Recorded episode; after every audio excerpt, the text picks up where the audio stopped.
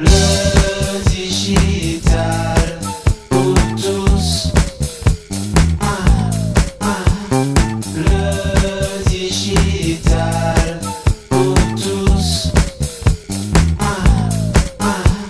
C'est bien connu depuis le lancement par Apple de son store d'applications, lancement suivi par celui de Google pour Android, une expression a vu le jour, et cette expression, c'est il y a une appli pour ça. Ça n'a l'air de rien, mais ça a mis dans nos têtes qu'il y a toujours une application pour résoudre le moindre de nos problèmes.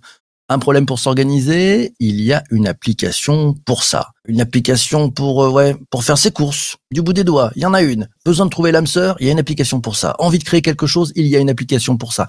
Préparer ses vacances, il y a une application pour ça. Trouver le sommeil, il y a aussi une application pour ça. C'est fou comme c'est pratique, non? On appelle ça le solutionnisme technologique. C'est une idéologie pointée du doigt par le chercheur Evgeny Morozov une idéologie selon laquelle il faudrait apporter des réponses et résoudre des problèmes avant même que les questions n'aient été entièrement posées et souvent même sans que les prétendus problèmes en soient réellement. Et si le fait qu'il y a une application pour tout était en train de nous rendre esclaves de ces applications? Et si tout cela était en train de diminuer notre capacité de réflexion Et si le fait de chercher la solution technologique au moindre de nos problèmes était en train de nous empêcher de réfléchir par nous-mêmes le solutionnisme technologique est-il en train de nous jouer des tours? Et dans le monde de l'entreprise, le solutionnisme technologique fait-il des ravages? Lesquels? Faut-il mettre le holà au solutionnisme technologique? Pour mieux comprendre comment utiliser le meilleur de la technologie, comment savoir raison garder et qu'elle me conserver face à la tentation de traiter les effets des problèmes sans jamais s'intéresser à leur cause, l'invité de cet épisode du podcast est David Bessot, le directeur général d'Infotep, entreprise de conseil et d'édition de logiciels. Bonjour David. Bonjour PPC. Bonjour et bienvenue à toi dans cet épisode du podcast. Première question, pour démarrer, de bon pied. Le solutionnisme technologique est-il à l'œuvre dans les entreprises et les collectivités et pourquoi selon toi? Eh bien, parce que nous avons tous été éduqués dans cette euh, longue période de boulimie d'informations où on avait l'impression que le numérique allait résoudre tous nos problèmes, à titre personnel, mais aussi dans les entreprises. Et donc, bah, dans les entreprises, on met en œuvre, on va acheter des logiciels, on, va, on se dit que le numérique va pouvoir résoudre tous nos problèmes. effectivement, le, le, solutionnisme numérique est à l'œuvre dans les entreprises, dans les, dans les organisations. Et c'est bien normal parce que finalement, c'est c'est comme ça que nous avons été éduqués depuis maintenant 20 ans sur le sujet de la technologie numérique. Quels sont les, les, écueils en fait à ce solutionnisme technologique, au fait de penser moyen, solution avant de, de se mettre à penser peut-être à, quel est le vrai problème s'il y en a un? Le, principal problème, c'est que quand, quand tu es dans une logique de trouver une solution numérique à un problème, euh, souvent, tu n'as pas bien compris l'entièreté du problème. Et tu vas chercher à résoudre par une application, par un système informatique, un, problème qui était déjà plus complexe qu'il n'en avait l'air. Et donc tu génères toi-même derrière d'autres difficultés, d'autres problèmes.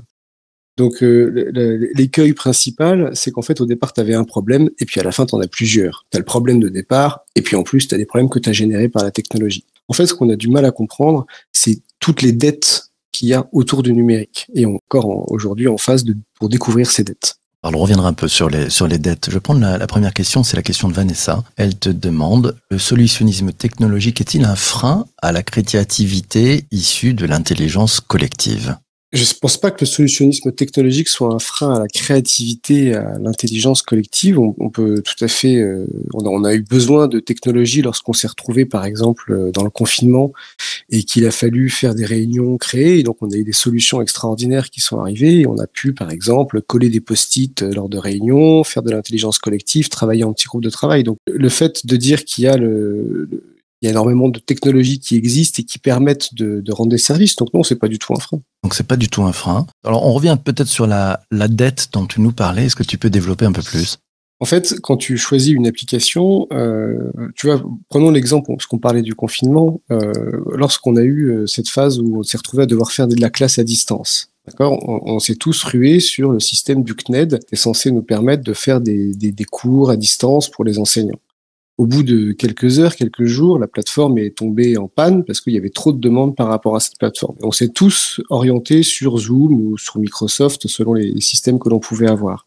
Ce qui est intéressant, c'est qu'effectivement, euh, euh, Microsoft ou Zoom euh, marchait mieux que la plateforme du CNED. Mais est-ce qu'il n'y avait pas une dette, c'est-à-dire une dette autour de nos données personnelles, une dette autour de la sécurité de l'information, d'utiliser une plateforme qui n'était pas une plateforme portée par un acteur institutionnel autour de, autour de, de la pédagogie? C'est toujours le fait qu'on va aller au plus simple en fait. On est un peu flemmard finalement, on a toujours envie de trouver une solution rapide et parfois cette solution, elle a, des conséquences. Tu vois, quand on achète un logiciel, on pense souvent au prix du logiciel dans les entreprises. Et en fait, on se rend compte aujourd'hui qu'on a beaucoup utilisé le logiciel et qu'on passe beaucoup de temps à organiser les logiciels entre eux, à gérer la donnée. Le coût euh, même du logiciel est, souvent mal analysé. Et donc en fait, le fait de vouloir répondre systématiquement par la technologie crée euh, voilà, des, externalités qui viennent euh, bah, en fait compliquer et rendre plus, difficile après la gestion du problème initial. Donc toi, ce que tu dis au niveau logiciel, euh, intégrons beaucoup plus le, fameux TCO, le Total Cost of Ownership, pour voir vraiment dans ces usages ce qui se passe, c'est ça? Oui, on peut, on peut faire ça. On peut travailler sur la question de, la sécurité. On va par exemple se rendre compte que plus on a d'outils, plus on a de données, plus on prend des risques de sécurité. On va regarder euh, euh, la question de la conformité. Par exemple, aujourd'hui, on a tendance à demander énormément de données personnelles et on est un peu dans une boulimie d'informations euh, au niveau des entreprises, alors qu'on pourrait tout simplement décider de moins utiliser de données et de l'utiliser mieux. Bon, c'est des principes, hein, euh, tu vois, on commence à comprendre l'impact écologique. On parle beaucoup de la smart city, on parle beaucoup de la ville intelligente, qui est une ville bas carbone. C'est intéressant de voir que les systèmes experts qu'on utilise pour créer la ville bas carbone, eux-mêmes ont une dette carbone. Donc, c'est d'essayer de comprendre la globalité finalement du système euh, et des conséquences de ce système pour, pour pas toujours être dans la recherche d'une solution qui paraît trop simple, mais bien comprendre le problème et trouver une solution adaptée à la situation. Hum.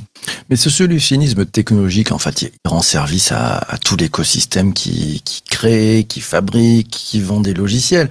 Donc, on, on s'en sort comment de cette histoire? Alors, enfin, enfin, la question n'est pas de savoir si on va arrêter la technologie le numérique. Évidemment, il voilà, n'y a, pas, a pas le sujet à ce niveau-là. On est tous d'accord pour dire qu'on va pas se passer des, des, des, des, outils. Euh, on va, on va, de toute façon, la production de données aujourd'hui va être multiplié par 1000, par 10 000. Donc, euh, de, toute façon, on, est dans une situation de croissance sur la technologie et d'évolution. Parce que ce qu'on pense aujourd'hui, c'est que si tu te poses pas, quand tu fais des choix sur euh, la conséquence de la solution que tu vas déployer, euh, tu, tu, vas te retrouver asphyxié par la par l'information que tu vas générer. Tu vas te retrouver asphyxié par les données que tu utilises. Toi, tu parlais dans ton introduction d'applications pour faire du sport, d'applications pour gérer des choses quotidiennes. Et ben par exemple, quand tu fais une application, quand tu utilises une application pour te mettre au sport, avant tout, tu monétises, en tout cas, tu offres ta donnée à des systèmes experts qui vont l'interpréter et savoir des choses sur toi. Alors c'est peut-être pas très grave, mais à l'échelle d'une population, à l'échelle d'une vie, ça peut commencer à interroger sur euh, la valeur de la donnée la façon dont tu l'utilises derrière. Et dans les entreprises, c'est pareil. On a tendance à retrouver à plusieurs endroits les mêmes logiciels qui font la même chose, qui génèrent les mêmes données, du coup, d'ailleurs, tu as plus de données, donc plus de choses à gérer, plus de coûts, plus de risques. Hum.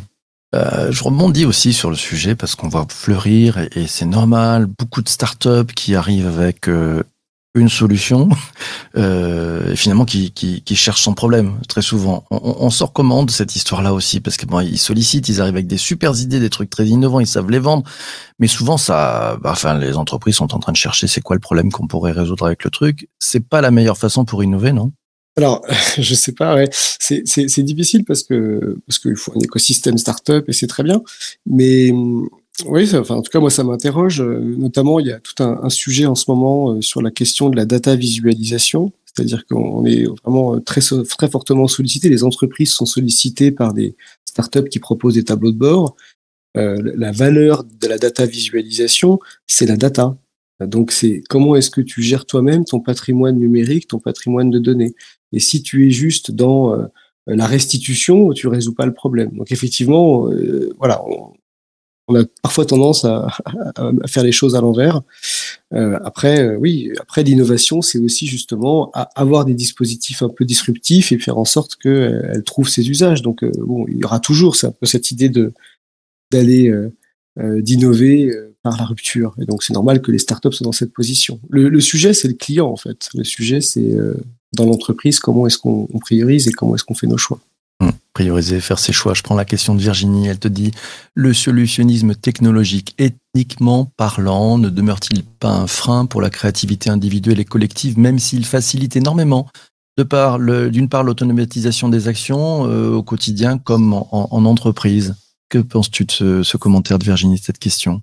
Le, fait de, vouloir résoudre tous les problèmes par la technologie est un frein de toute façon. C'est-à-dire quand, quand tu as un problème d'organisation et que tu te dis bon bah on va mettre un logiciel, on va mettre un système expert pour pouvoir simplifier le processus de gestion.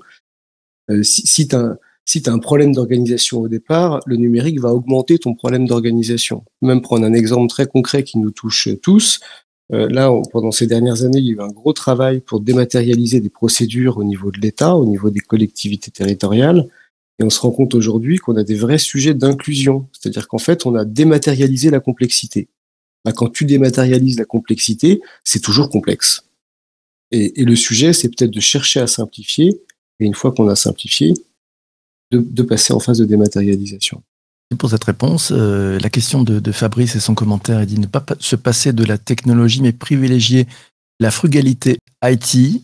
Le, green by design, ça serait la solution selon toi, euh, David? De toute façon, on entre dans une nouvelle période. Parce que, en fait, il y a des questions qu'on se posait pas avant. Là, on commence à prendre conscience de la dette. Je parlais tout à l'heure de dette. On, parle beaucoup de souveraineté numérique, on parle beaucoup de, on a parlé beaucoup d'RGPD, on parle d'écologie, d'impact écologique du numérique. Donc, cette prise de conscience générale fait qu'on va commencer à travailler différemment. Regarde les formulaires de souscription à un service entre 2010 et 2020. Euh, maintenant, on n'a plus les mêmes formulaires, on n'a plus la même façon d'exprimer son consentement. C'est par exemple euh, des questions autour du privacy by design, autour de l'éthique, autour de ces sujets-là, qui sont bien parce qu'ils participent à créer de la confiance et de la relation entre, entre les clients et les entreprises. Donc oui, euh, Fabrice a, raison, c'est effectivement euh, en, en intégrant euh, dès le design des applications une façon différente de faire, mais c'est aussi dans les choix qu'on peut faire, dans la façon dont on décide, et peut-être plus être uniquement sur des choix techniques portés dans l'entreprise par la personne qui est en charge de ce sujet, mais de bien comprendre les impacts juridiques, les impacts sécurité, les impacts sur le- l'environnement, les impacts sur les usages, et d'avoir une vision plus globale sur le numérique, uniquement le, choix technologique. Autre question, David. Euh, S'il y avait une, petite checklist, un, petit mémorandum à mettre en place pour, euh, faire comprendre et permettre à tous d'intégrer, c'est logique de prendre un peu de recul. Tu, dirais quoi dans le monde de l'entreprise? Euh, Tu donnerais quel type de tips là-dessus? Je crois que la première chose, c'est la valeur. C'est-à-dire, est-ce que l'information qu'on va sortir a plus de valeur que, le, que, le- que la dette technique nécessaire à sa mise en place? D'accord? Parce que mettre en place, avoir une information qui est, qui est qualité, qui est, qui est reconnue, ça, ça coûte des dispositifs techniques et il faut pouvoir le comprendre. Il y a un enjeu d'éthique. euh, et puis je pense qu'il y a un enjeu de conformité, c'est-à-dire qu'il faut euh, réfléchir à, à- à la conformité de son information et de son numérique. On peut aussi regarder l'impact euh, écologique et l'impact sur la planète. On peut regarder la, capacité des gens à utiliser les outils. Parfois, on a des systèmes experts et on se rend compte que finalement, le système est très bien, fonctionne très bien, mais les gens qui sont autour ne savent pas l'utiliser. Donc, c'est réfléchir vraiment à avoir une grille de lecture un peu 360 sur les choix qu'on fait et, de réfléchir aussi à la matière première qu'on veut utiliser, qui est la donnée. Tiens, commentaire de, de Vincent. Il nous dit quand il faisait de la transformation numérique, il a remarqué que le digital était souvent la première solution à laquelle on pense. En analysant, on se rend compte, nous dit Vincent, qu'on veut mettre en place un outil ou compenser une lacune humaine sans pouvoir changer.